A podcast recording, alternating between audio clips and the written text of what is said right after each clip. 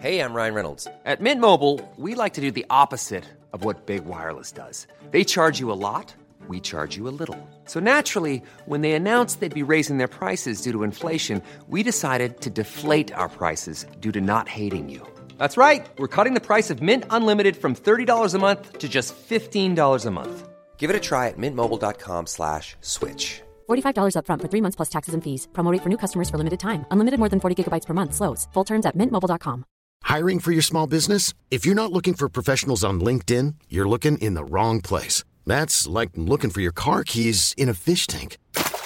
LinkedIn helps you hire professionals you can't find anywhere else, even those who aren't actively searching for a new job but might be open to the perfect role. In a given month, over 70% of LinkedIn users don't even visit other leading job sites. So start looking in the right place. With LinkedIn, you can hire professionals like a professional. Post your free job on linkedin.com slash achieve today.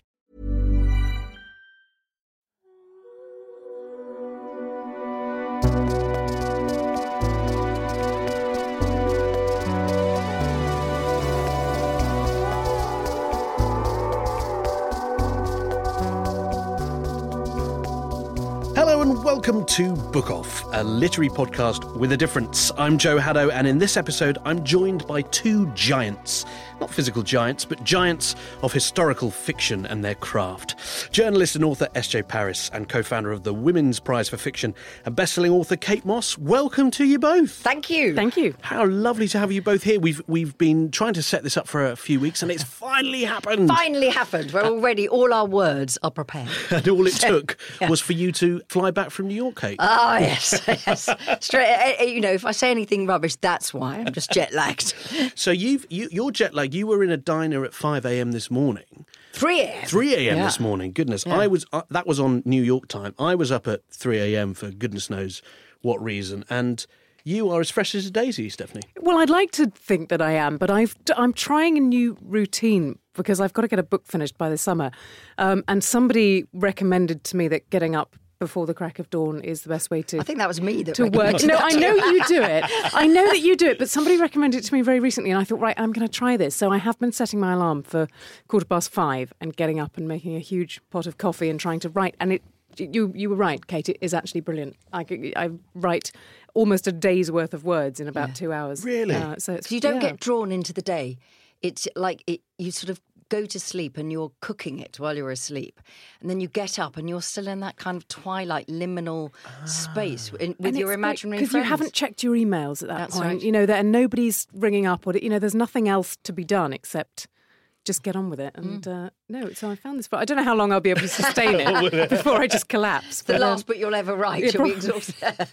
But is it important to to to stay away from your phone in that early moment? Then you sort of don't want to connect with what's happening in the world. Just get up, get, get the coffee on, and then. Well, and I then think it's important to stay away from your phone in that way anyway. Anyway, yeah. I mean, actually, I think that we've all allowed this level of intrusion into our, our lives, you know, and I, I'm terrible, terribly guilty of that. Hmm. But certainly when I'm writing, I don't, you know, I use a little old, really quite old, rackety laptop. It's not email, no emails on it, no internet on it. It is absolutely like having a pad and a, a paper and a pen to work with. Hmm. And that I find absolutely essential. The idea that the creative thing is utterly separate from business and, you know, day to day stuff and prescriptions and hmm. shopping and, you know, all of that. Uh, are you the same, Stephanie? Well, I, I'd like to be that disciplined, and I have looked into, um, you know, even going back and using a typewriter or getting. You get, there was there was some gadget recently I was reading about that that they were trying to get crowdfunding for, which was basically a typewriter, but you could sort of put a USB stick in it so that you didn't have to retype uh, like the old electric Oh, the old typewriters. but then you didn't machines, have to, yeah, yeah. to retype it all afterwards. What I try to do is just switch the Wi-Fi off on my computer.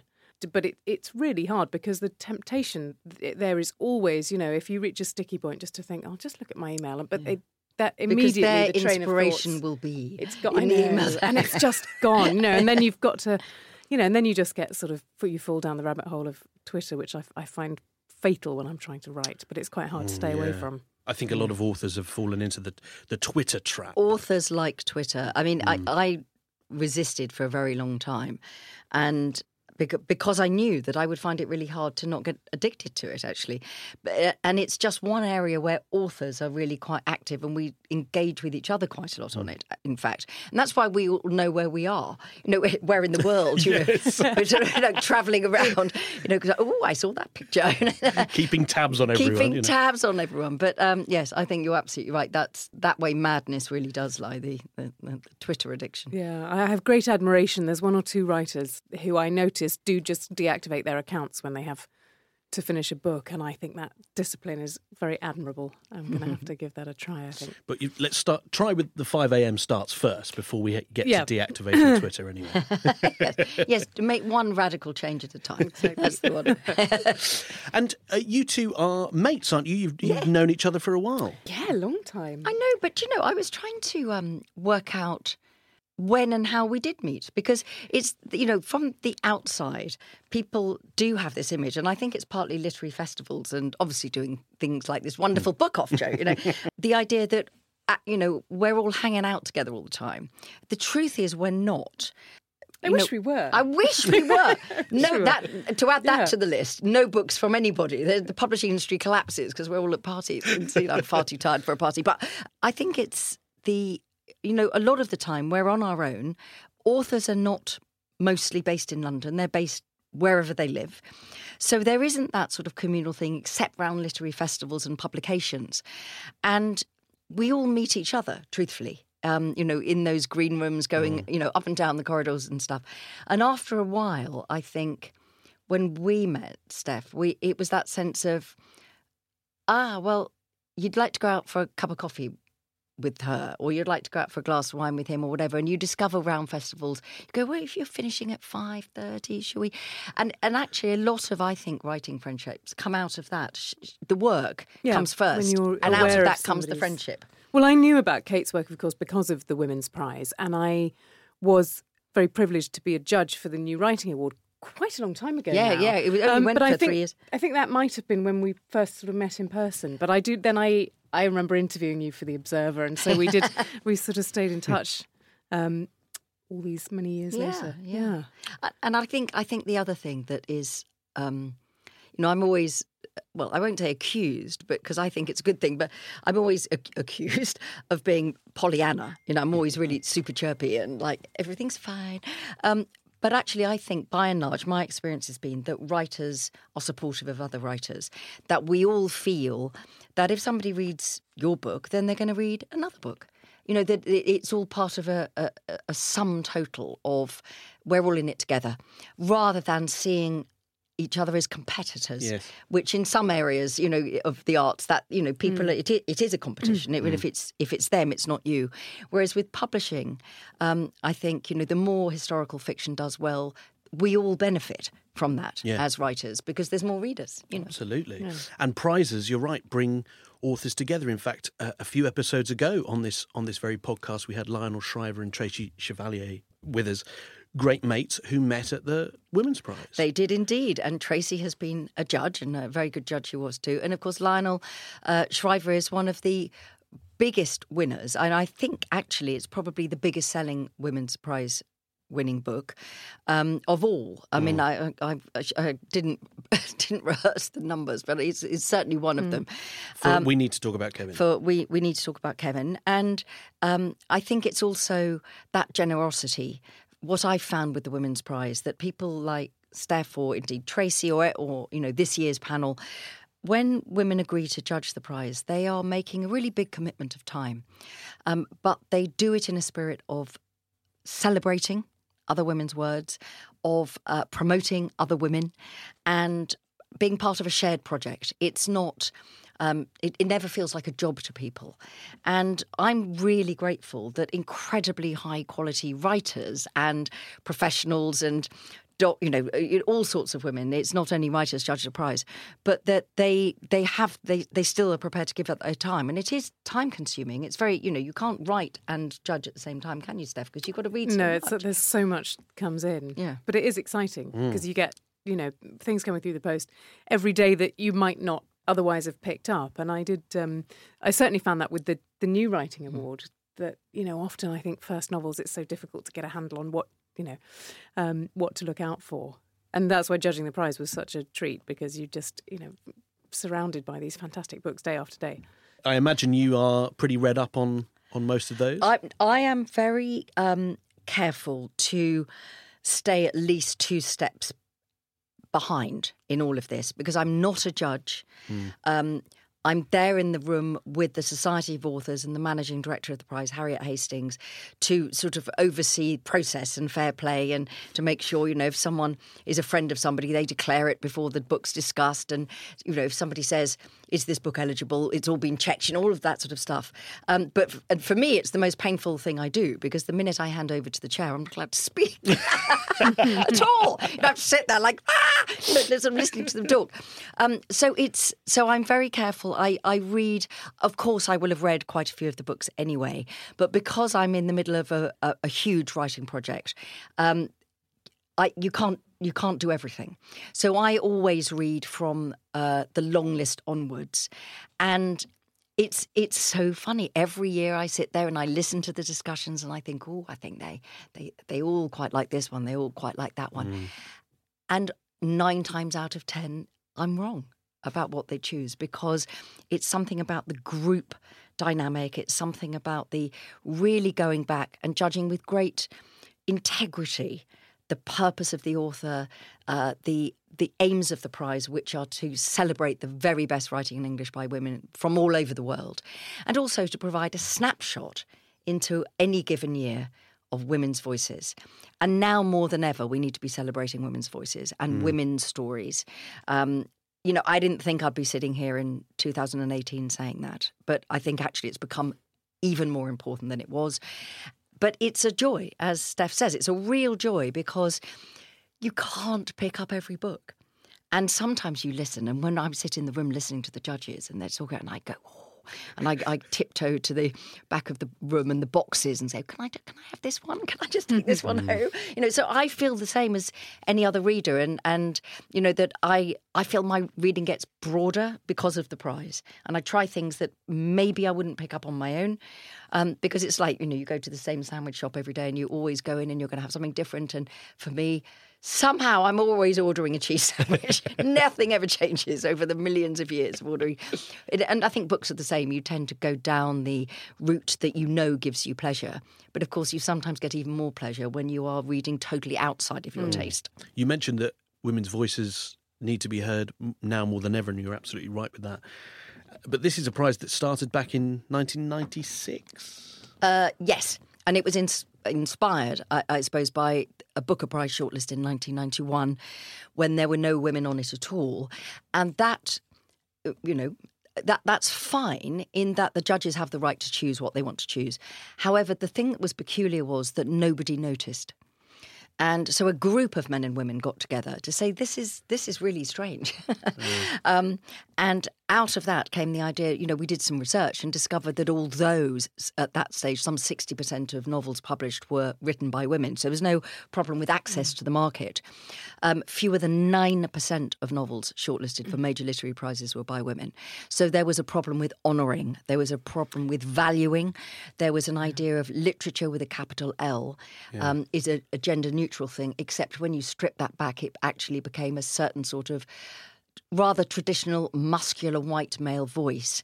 And the point is not to not have those wonderful male voices at all, but it's to grow the table, to have more people at the table. Because if you have a plurality of voices, lots of different stories, and they are all seen as magnificent if they are beautifully written and beautifully imaginative and expressive, then the readers benefit. W It's better to hear more rather than just a tiny definition of what it means to write and to be a writer. When I was younger, I used to have this idea that um, that the ideal would be that there would come a day when the Women's Prize wasn't needed because there was absolute parity in the way that um, writing by women and men was was regarded and and venerated, um, and that all the, the the big prize shortlists would reflect that equality. Um, but just when Kate was saying about you know the need to celebrate women's voices, I think I've, I've sort of come around to the idea in the last few years that actually maybe that isn't necessarily the goal. Maybe even if that were the case and we were to reach that kind of giddy day when that happened, um, it would still be really valuable to have a prize which showcases the wide variety of writing by women and and the way that women choose to write and tell our own stories because I think that's just it's just interesting and valuable in itself. Yes, and I think also that you, you know, th- there is a much more robust discussion of um, parity, gender parity, in all areas of the arts now than mm. certainly there was when we were setting the prize up. But it is also very interesting, and it's incredibly important not to claim the prize is responsible because we don't know. But what we can say is that because the prize is there, it is always a touch paper for discussions about gender and parity and do women write differently from men and are there men's stories and women's stories. And actually, it helps coalesce those discussions in theatre and in film and in art galleries and in choreography. And so, what's very interesting is that we found ourselves, in a way, being a cultural voice about why it matters that women and indeed many other groups of people left out, sort of LGBTQ voices left out. Absolutely, many, many different issues of ethnicity and religions and disability and age and certainly class. So it's all of those things. It's just that what what we're celebrating is women's voices, you know, whoever they are, whatever they look like, wherever they come from, all of that sort of stuff. And I think also it's um, this is a positive prize. It's about celebrating the best. Mm. And why would you ever stop celebrating the best? Why would you mm. not do that? No. It's great. Exactly. And it's exactly. Great, and it's a great party. Thanks, Joe. Yeah. now we come to it, Joe. Now we come it's the it. most glamorous literary fixture in the whole calendar. That's for sure. It goes in the diary, doesn't it? Early on, as soon as you see yeah. that date. Oh yes, gonna get me, gonna get me tucks out. Was it good for you when you were judging to sort of push yourself out of your reading comfort zone, as it were, to be to be picking up those books that perhaps you wouldn't have done.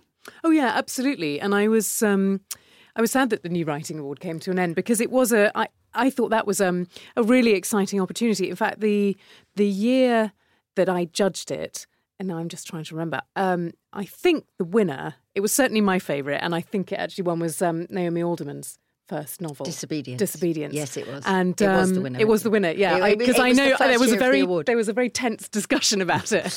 um, but I, I, so that was you know, and she's gone on to to become a phenomenal success and a real kind of and is the current holder of, of yes, women's exactly. prize itself. Yes, of course. Yeah. So um, so that was you know my first encounter with her, and again, uh, what I was saying about about first novels, I think I think first novels um, have a really tough time in the market now. Um, there's always one or two every year that get a huge fanfare and huge amount of money behind them.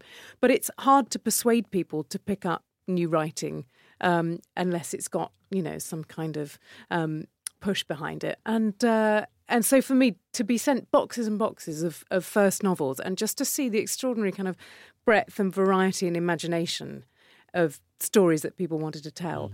I, it was a really valuable experience, um, and I loved doing it. And I do, I do think, you know, for first novels, it's it's incredibly helpful to have, you know, something that that gives people a focus to to know which ones to pick up because it takes a it takes a lot to get your book noticed now. I think. Um, and of course, you you've been talking, Stephanie, about you've got a deadline. Your your next book. Um, yes. that, that, the five a.m. starts. Um, but your your latest one um, is is out, and you've written instead of under S.J. Parris, this is this is under your name. It's under my own name, and it's the first novel under my own name since 2005. And actually, that's why I'm so late with the book I'm currently trying to finish because this was um, this was quite naughty. Uh, I wasn't really. This was not the book I was supposed to be writing. It was not the book I was under contract to write. Um, and it was a, an idea that I'd had growing in the back of my head for about. Well, the seeds of it were planted probably about nine, ten years ago, and and then the story began to take shape about three years ago. And I kept thinking, when I get to the end of the next S.J. Parris book, I'm just going to write that story. And I thought it would be a little novella. I thought I'd probably knock it out in about three months, and and it would just sort of go between the two, you know, between novels. Um, and then I started writing it, and it developed into a, a full scale novel. And my publisher and my agent were incredibly generous and um, and and liked it, and said, uh, "No, we'll we'll let you off that. You, we, will publish this." So um, so I was very pleased about that. So uh, yeah, so this was a, a sort of a passion I was going to say a passion project, which suggests that the other books aren't, because they are. I, I love the Bruno series that I write as S.J. Parris, but this was something that you know had sort of been nagging away at me for a while. And I, Yeah. I just really wanted to tell this story. Just something a little bit different. Yeah, Yeah. Uh, so it's called While You Sleep, and it's, as I said, a little bit different, sort of gothic thriller. Would you say? It is that that's um yeah we're calling it a gothic thriller. Um, it came out of I mean I've always had uh, a real passion for um scary stories, ghost stories, but the kind of ghost stories that are quite ambivalent. You know, where you reach the end and you think. Was there really something in the house, or was it all in their head? Um, Turn of the screw. so exactly, Turn of the Yeah. Screw. Um, I mean, the absolute gold standard for me is Shirley Jackson's The Haunting of Hill House, Yes, which yes, I, I think is absolutely. Glorious, and I don't think any film adaptation has done it justice.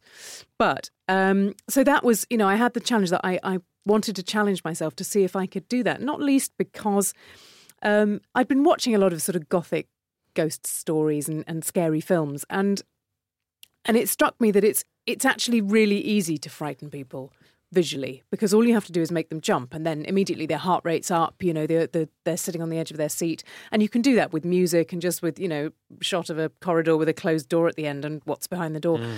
It's much much harder to do that in prose. It's a real to, to see if you and and the shirley jackson book I think she does that brilliantly. There, there are scenes in there that I, if I think about them in the dark, I find all the hairs on my arms standing on end. And I think it's it's really hard to do that to create something really frightening in prose without becoming graphic or horror or you know I'm not really interested in horror or gore or, or anything like that. Um, so this was my challenge, and I had this this story in the back of my head, and also I think to write a story like that set in the present day because so many of the classic stories in that genre um, require the person who is being haunted to be completely cut off. And it's quite hard in our modern world to be cut off completely. So I had to take my character to a, a remote island where she couldn't get Wi Fi and she couldn't you know, get a phone signal. And so, you know, she was genuinely, you know, at the mercy of whatever was in the old house with her, whether that's a, a real threat or a, a threat that, you know, may or may not be in her mind. Yeah. Tell us about the McBride house then. Well, the McBride House is a. it- It's. Um, I was very interested in the, the history of the the Scottish Islands as well, and um, you know, I read uh, Madeleine Bunting's book last year. She wrote this beautiful sort of non-fiction travel book about the Western Isles in Scotland, and she wrote a lot about the the clearances in the um, 19th century, where these sort of wealthy landowners would buy up an island and then have half the population, or sometimes the whole population, sort of shipped off to Canada or forcibly emigrated. Um, so I had this idea of this this kind of old house that had been built by one of these wealthy 19th century industrialists, and his wife had lived there uh, after his death. His wife had lived there on her own, and a wealthy widow by herself in a house with a child that no one ever saw, um, and then they both die in mysterious circumstances. So there's always there, there had always been rumours about the house and, and rumours about this woman while she was alive, um, as there always would have been about uh, an independent woman who lives on her own. And so that was the beginning of the story. And then my main character, Zoe, comes from America to escape her failing marriage and seek out a bit of peace and quiet and a bit of space to, to paint. And she ends up in this house where there are echoes of things that happened in the past seem to start coming back. So that's that's the premise for it. And it's chilling, isn't it? It's fabulous. chilling. It's absolutely fabulous, and it's um, you know I write gothic fiction as well, and exactly as you say, in between the the big historicals. And what Steph said is absolutely right. That gothic fiction thrives in the dark. Um, it it's always about isolation. It's always about is this happening or not. You know, it's the shadow on the corner of the stair. And I think in While You Sleep, it's you know, I read a lot of that, and there were certain things I really didn't see coming. So I loved that because, you know, I, I feel, I, you know, all the books that you quote as influences or you enjoy are the Yeah. same ones that I, No, uh, I you're enjoy. of- Um, so I- it, it was lovely for me to read um, a successful, exactly as you say, contemporary Gothic, because electricity spoilt everything. you know, it's, uh, you know that if if there's something lurking in the corner, you can flick a switch and well, you, well you- there's nothing there, or it's the rabbits got out, or something. Yeah. So so I think it's very, but it what I think you've done so well is there's a really strong sense of place, but it doesn't feel like a setup. So because it's absolutely straightforward, you know, they, they, the signal comes and goes, and it doesn't feel like aha, you know, ah now the signals come, and so I I loved it. I sort of gobbled through it really, and um, and was left thinking at the end, hmm, I w- oh, what do I think? What do I think? And that is a successful ghost story. That is you know, Henry James, it's Edith Wharton, it's all of that generations, the Algernon Blackwoods, all mm. of it. And I think you've absolutely achieved that. Oh, and and it's you. not horror. That that's the point. It you know, Gothic is completely different. And I think it, it's fabulous read. Fabulous read. Oh, you're very oh. kind. Thank you. Hey, I'm Ryan Reynolds. Recently, I asked Mint Mobile's legal team if big wireless companies are allowed to raise prices due to inflation. They said yes. And then when I asked if raising prices technically violates those onerous two year contracts, they said, What the f are you talking about, you insane Hollywood ass? So to recap, we're cutting the price of Mint Unlimited from $30 a month to just $15 a month. Give it a try at mintmobile.com slash switch. $45 up front for three months plus taxes and fees. Promoting for new customers for limited time. Unlimited more than 40 gigabytes per month. Slows. Full terms at mintmobile.com. I'm Sandra, and I'm just the professional your small business was looking for. But you didn't hire me because you didn't use LinkedIn jobs. LinkedIn has professionals you can't find anywhere else, including those who aren't actively looking for a new job, but might be open to the perfect role, like me. In a given month, over 70% of LinkedIn users don't visit other leading job sites. So if you're not looking on LinkedIn, you'll miss out on great candidates like Sandra. Start hiring professionals like a professional. Post your free job on linkedin.com/achieve today. Millions of people have lost weight with personalized plans from Noom, like Evan, who can't stand salads and still lost 50 pounds. Salads generally for most people are the easy button, right? For me, that wasn't an option. I never really was a salad guy. That's just not who I am. But Noom worked for me. Get your personalized plan today at Noom.com. Real Noom user compensated to provide their story. In four weeks, the typical Noom user can expect to lose one to two pounds per week. Individual results may vary. Thank you. And we should talk about your new novel, Kate, as well, because it's you know it's yes. a long time coming, isn't it? yeah, thanks, Joe. Yeah. and we were talking about it a bit earlier. Um, the Burning Chambers. So this is the first of a sequence of yes, novels. Yes, it's it this is an uh, it feels a very exciting moment for me because I was a full time writer, and then for various reasons I've not been able to be a full time writer for a few years, um, and I certainly haven't been able to be travelling and researching and all the rest of it. So with this series, The Burning Chambers, which is it's a, a, a big diaspora novel, really, it's Romeo and Juliet. It's yeah. a Catholic family and a Huguenot family, French wars of religion, 1562 to 1862. And the series will go from Carcassonne, of course, uh, Toulouse, Paris, La Rochelle, London, Amsterdam, Cape Town. And it's, I've never before uh, been in a position to commit to a series of books and have a publishing program, know when I can do it and, and then do it. So that feels very, I feel as excited as I did when I was writing and publishing Labyrinth. Mm. Um, and it's exactly what Steph was saying about her wonderful Bruno books. It's not that um, you don't love those because they're terrific, but there was this idea with While You Sleep, and it just was scratching away at you. And that's really what The Burning Chambers has been for me. And of course, what I do is I do, or like, I write untold women's stories that are us. They're the normal women. And what I mean by that is not the court, not the kings and queens and the generals and the priests and the pope and all of this thing, but the stories of all of us who live with the consequences of what our rulers do. And whether it's today, um, I'm not a contemporary writer at all, um, but actually those things are the same. So a decision made in Paris influences the lives of millions of people. France essentially sets a civil war upon itself from which the country will not recover for hundreds of years. All of the rest of the countries where the Huguenots are expelled to are the beneficiaries, because oddly, with this story, with this refugee story, they are the doctors and the lawyers and the business people and the tradesmen and women and the readers and the booksellers. And so it is an extraordinary moment of history. But what I was trying to do with the Burning Chambers is say, so you live in Carcassonne, you're Catholic, you don't really think about it, you just are. Some people are Protestant. They just are. And then suddenly you discover that you're not allowed to be friends with them anymore. And so that everything that you do is a choice that potentially has fatal consequences and often horrifying consequences before the fatal hmm. consequences in terms of torture and all of these sorts of things. And so, always at the heart of my historical fiction is writing the stories of us, the normal people, writing, asking myself the question what would you do, Kate?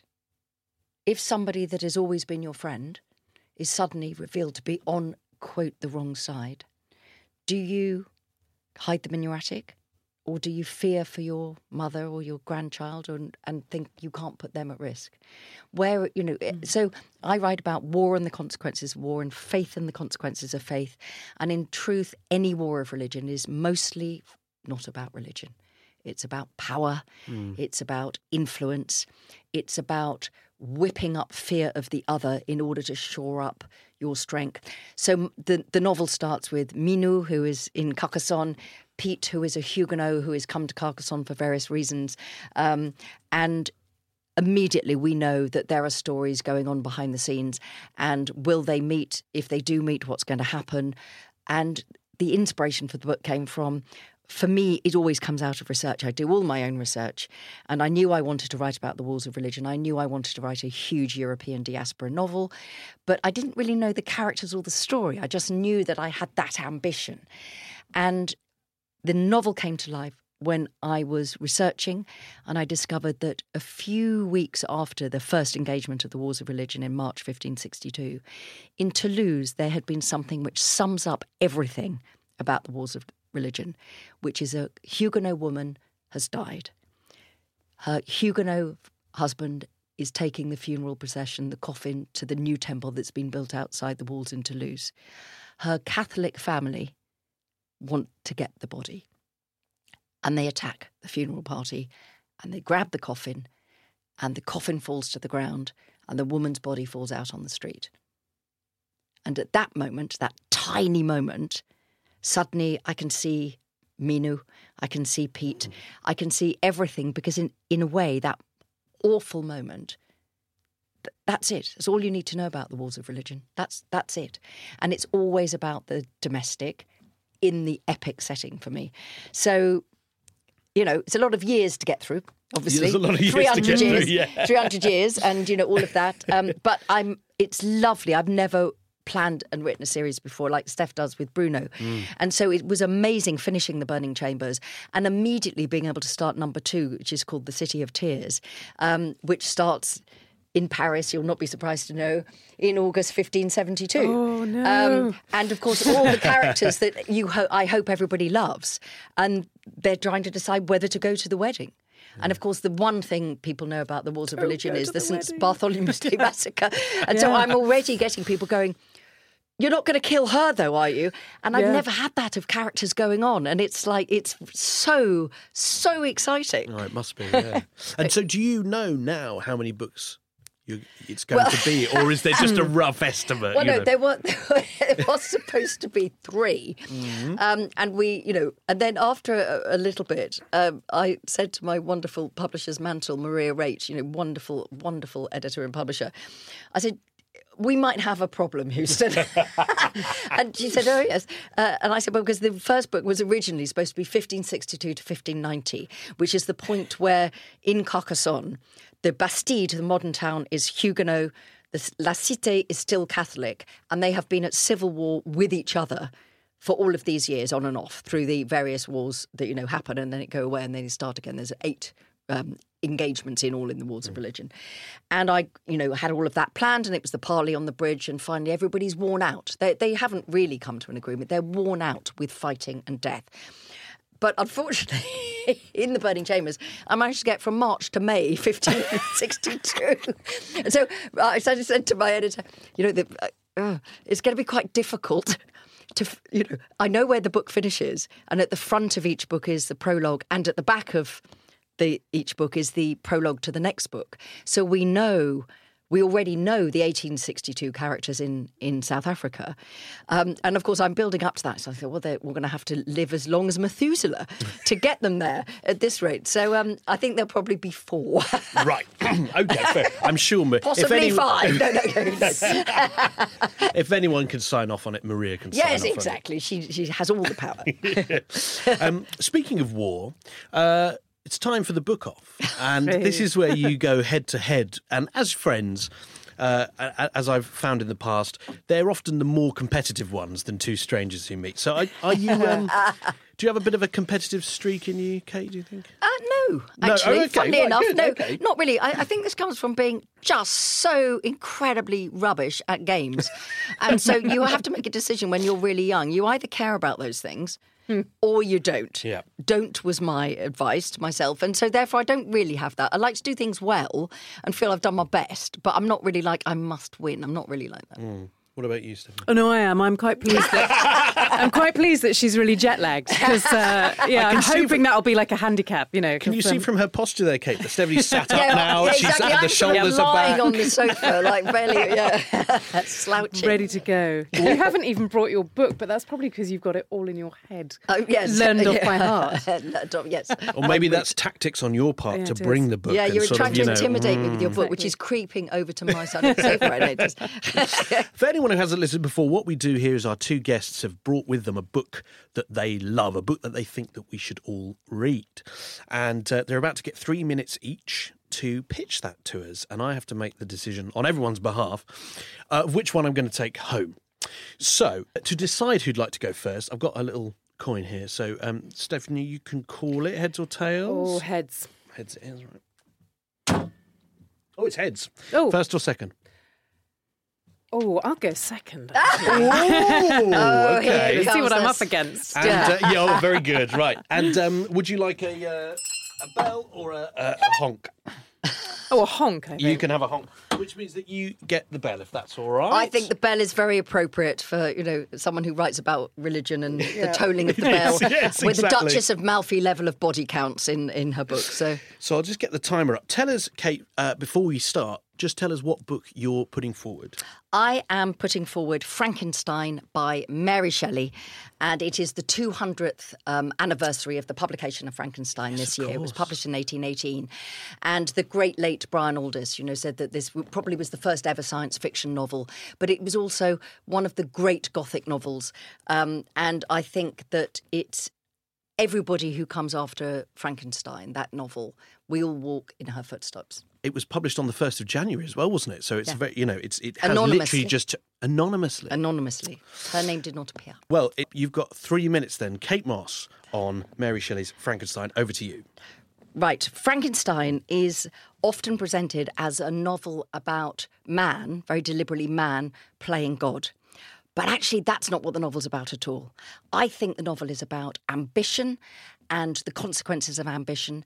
And I think it is about love and what happens to somebody if their love is withheld from them. So the story that we know, many people don't know it from films, but the book itself, it is framed by the captain of a ship going to the uh, Arctic and he sees ahead on the ice floe a creature and a man. And he rescues the man, and the man, Dr. Frankenstein, tells him his story. And the story is very straightforward. He wants to see if he can bring life to, you know, create life. And he's not in a laboratory, he's in a workshop and he's doing this. And it's Gothic fiction. So, Gothic fiction is all about light and shade, it's about the shadow and the dark, it's about the extremes of nature always fighting back. And he does create the creature, and he's so horrified about what he's done, he runs away. Um, and when he comes back, the creature is gone. And all the way through the novel, it is the sense of what does it mean to be a parent? If you create something, it is your responsibility to love it and to care for it and teach for it. But Creature, who never has a name, and at one moment he calls that great thing from Paradise Lost, you know, the call of Adam to God, you know, why did you create me? And the creature, and he's called fiend, he's called demon, he's called, you know, abortion. It's, you know, he, he never has a name. He learns to speak because he hears people in the wood. He doesn't know that he is repellent and awful. He's eight foot tall, but he doesn't know what he looks like. Um, and he learns to speak and he sees love. And then people start to look at him and they scream and they run away. And he understands that he's repellent. And he asks Frankenstein to make him somebody who can be like him. And Frankenstein starts. And then he can't do it because the fear of creating another creature that could take over eight foot giants taking over the world. So he destroys the female creature. And at that moment, Monster says, If you will not love me and I'm to live without love, I will destroy everything. And from that moment onwards, that is what he does. And he gets no peace because, in the end, when he gets to Frankenstein and is going to destroy Dr. Frankenstein and he does die, Creature still has no peace. So I love the novel because Mary Shelley um, had she was, uh, you know, a teenager. Is very famous. The story is sitting round um, in the year of no summer um, in 1816 with Byron and Polidori and Shelley um, by the lake, telling each other ghost stories. There, there had been a massive eruption. The sky was black all of the summer, and there was no sun. They told the stories, and she finally got round to writing it. Within her life, she was pregnant at 16. She lost her first child. Her two next children died. Her brother in law died. Her sister died. Everybody died, but yet she created the best book, and it has never been out of print since. And it shows us that you can create anything just from your imagination. Very good. Just got in there under the wire there. Wow. Do you think that that book is responsible for you writing the books that you write? No. I think. I think. Oh. no, no, no. Um, I came to it later than that. Mm. Like many people, I came to it through films and and didn't really understand it. And it was only when I went back to the book, and I thought it says everything about what it means to be a woman writing from imagination, not about do- domesticity. It's everything about a woman being ambitious. But as I've read it as a, an older writer, it certainly has influenced me. The book that made me become a writer is probably Wuthering Heights. And of course, we are celebrating the 200th anniversary of Emily Bronte's uh, birth this year. So, eight, you know, 2018 is a big old year for the women in whose uh, footsteps we walk. Yeah, absolutely. Uh, Stephanie, what have you chosen? I have brought The Name of the Rose by Umberto Eco. And this is from the 80s, 1980? This 1980. This was first published in Italy, and then uh, about three years later in America, and four, I think in 80. Yeah, I think 83 it came out in, in English translation. Right. So I, I must admit I don't know it. So I'm Well, I'm looking forward to uh, hearing all about it in your three minutes. Uh, so here we go, Stephanie. The Name of the Rose by Umberto Eco. Over to you. Well, this is uh, indisputably the book that made me want to become a writer, or certainly that made me want to write historical fiction. Um, it is a literary historical detective story. It's a, if I was to sum it up succinctly, it is Sherlock Holmes set in a 14th century monastery. Um, we know it's Sherlock Holmes set in a monastery because the the main detective character is called Brother William of Baskerville. That's just one of many, many little literary jokes um, that Eco has in this book, and it's a proper whodunit. It's a proper classic locked room mystery. Um, it's being narrated by uh, a monk who is a very old man when he tells the story, but it's the story of when he was a, a young novice. He's in his teens, um, and he goes on a journey with this character, Brother William of Baskerville, to a monastery which is not named because he doesn't want people to identify it because of the terrible things that went on there. And when they arrive, they find that there has been a mysterious death. Uh, they think it's a suicide, but as Brother William begins to look into it, clearly it isn't. And it's just one in a series of murders that start to happen while they are um, inside the monastery. And, and um, so there they are in this classic whodunit. And it's so wonderfully set up because uh, it's seeded with clues all the way through. So you are, as the reader, trying to guess as you go along who the murderer might be. And there's a whole wonderful carnivalesque cast of characters. Um, what I one of the many things that I love about this book is that it is so unapologetically for book lovers. It's a literary game through and through. It begins, uh, so there is a prologue, which is uh, Eco himself, who was a respected professor of semiotics uh, and linguistics at the time. This was his debut novel. He'd written a number of non-fiction books, and he presents this as a book he found in manuscript and then had begun to translate but lost the manuscript again. So he presents it, and it's so wonderful. I've got my um, original copy, which I first read when I was 16. So uh, that was 10 years after it was published in 1990. And um, it begins on the on the preface to the prologue, it just says, naturally, a manuscript. So we know that there's a little bit of a twinkle in his eye here. And so he claims to have found this manuscript, but then can't find any other source reference to it.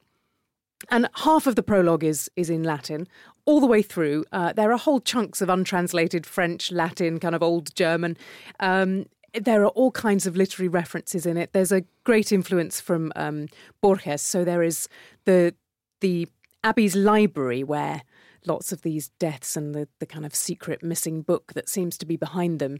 Um, so a lot of it's concentrated on the library and it's designed in the form of a labyrinth. And uh, there's an old librarian called Blind Jorge of Burgos. It's a, a really gripping, erudite, scholarly, and an absolutely just wonderful um, murder mystery. Wow, brought it in Oh, you did not bang crash on the time. pips. you did not crash the pips. oh, you and your radio terms Oh there. yes, I could be hurling them about. Goodness me, it's so wonderful that you've brought that that copy in. This is my original copy, and you can see all the pages are falling out. It's, Yeah, it's the- lovely yellow it's pages. the book I have reread more than any other in my mm. life. How interesting. So yeah. I reread it every couple of years because I think it's such a masterpiece. Wow. And nothing, none of his fiction ever kind of quite touched this again. It was all sort of quite respectably reviewed, but this, um, I think, has sold somewhere in the region of 50 million copies. My I goodness. mean, it's, it was a huge bestseller. I'm I'm not going to you know trade numbers, but I I think Frankenstein sold more. Oh, I know, but she's had Actually, longer. I have no idea. She's had had a more bit had longer. yeah, just a few. Yeah. Um, seeing that book though uh, has made me think. uh, Do you do you keep when you, when you've read a book that you absolutely love? Do you keep it and that copy will it will yeah, it always yeah, be? absolutely. I mean, house, I've yeah. got a very old copy of Frankenstein that my ma gave me. She instituted um, uh, a sort of a, a thing that we would have as per Alice in Wonderland, an unbirthday present. So the day after your birthday, when you're a child, you know, and you know you have to wait almost a whole year for your next birthday. I still love birthdays, um, and so my ma gave me one year copy of Frankenstein, and it is in that period of time utter schlock. So utterly not how I think about the novel. It's one of those covers, you know, ah, some zombies, you know, in the background. It- not at all the novel. Um, but like Steph's copy of The Name of the Rose, which has got this wonderful gold and red and yellowy pages, mine's exactly like that. And every now and again, you open a book like that up, the glue is bro- gone, um, and you see the pa- one page is upside down. And there's always something for, I suspect, for you as well, Steph. You know, it's exciting when you're a writer that writes about books a lot, which I do. Um, it's that thing of, oh, why is that page upside down? And you kind Yes, of know, yes. "Ah," and then you start to think of a detective story about someone who finds a copy of Frankenstein, and you know, and it's all of that. But I think it's also always, I always feel a co- not not a communion. That sounds you know too daft, but a, a sense of uh, the relationship between me and the author through the physicality of that book. And the wonderful Neil MacGregor once described this as the charisma of things. And there are just certain books that are part of, you know, they are. They're an object in their own right. They're not just the text. Yeah. And isn't it wonderful to to look at that front cover and just know that that must have been published in the eighties? Oh, yeah. Because Oh, that yes. absolutely. font. Yeah, because that, that could be a James Herbert. It could. It could be the fog, or Absolutely, you know, that font is uh, is just so Yeah. mid eighties, Yeah, yeah, it? yeah. It's wonderful. and embossed red. Yes, both fantastic pictures, and I do this every week. It's just getting ridiculous. Oh, this must be the worst job. Well, it's it's also just so so repetitive in that I go, oh, I'd love to take them both home, and everyone listening is go, yeah, all right, mate, right, time to choose. Um, I mean, goodness, I uh, having never never heard of Umberto Eco, I just I feel like that's you know, and you saying you reread it all the time, you know, it's oh, it's throwing so many things at me and all the literary references and and Kate, you've just picked a, a, a true classic, and you know, uh, the fact that it's it's two hundred years old and still relevant in so many ways, and it even you know more so and reading so well. What to go for? Um, I have to base them on on the pitch, on the three minutes. I have to base on on what I got from them. So today I'm going to choose Frankenstein for the 200 years and for just the passion that exude there. Well, Kate. I am so glad, and I'll tell you why. Because actually, most people, when you go back to the book, you'll be so thrilled. Hmm. It is so brilliant and beautiful, and all of us have in our mind, you know, Boris Karloff. That's not the No, novel. no. It's not the novel. It's a girl's novel. And many will go back to it now, hopefully. And perhaps people are listening who've never read it, and they think, Yeah, yeah, yeah. and it's about we'll- it's about they'll time. be astonished Yeah. when they do. I think. Um, but Umberto Eco is someone that we're going to look out for as well, I think. And thank you very much, Steph, No, for bringing I him to our attention. because I think Kate does speak brilliantly about about Mary Shelley. Um, Indeed. Yeah. I mean, you've brought him to our attention, but he sold 50 million copies. So, I mean, he really doesn't need me, does he? he he did all right out of this one, yeah. Um, thank you both so much for for joining us, for being here, for getting over jet lag, for coming up to London. Um, the Burning Chambers is out, Kate, in May May. the 3rd. And While You Sleep, Steph, is out now. It's out now. It's out Yeah, now. last Um, week. Both brilliant. Um, so thank you both, and I'm I'm going to go for a little sleep now. I don't know about you, two, but I'm, I, I'm barely awake. And thank you, of course, for listening to this episode of Book Off. If you're a fan and you'd like to spread the word, then of course follow us on Twitter and Instagram at Odo Book Off. And until next time, goodbye for now.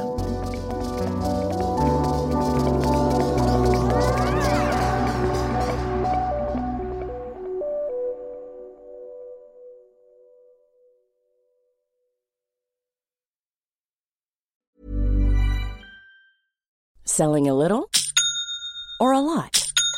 Shopify helps you do your thing however you cha-ching. Shopify is the global commerce platform that helps you sell at every stage of your business. From the launch your online shop stage to the first real life store stage, all the way to the did we just hit a million orders stage. Shopify is there to help you grow. Shopify helps you turn browsers into buyers with the internet's best converting checkout. 36% better on average compared to other leading commerce platforms because businesses that grow grow with Shopify. Get a $1 per month trial period at shopify.com/work. shopify.com/work. Ever catch yourself eating the same flavorless dinner three days in a row? Dreaming of something better? Well, HelloFresh is your guilt-free dream come true, baby. It's me, Keke Palmer. Let's wake up those taste buds with hot, juicy pecan-crusted chicken or garlic butter shrimp scampi. Mm. Hello Fresh.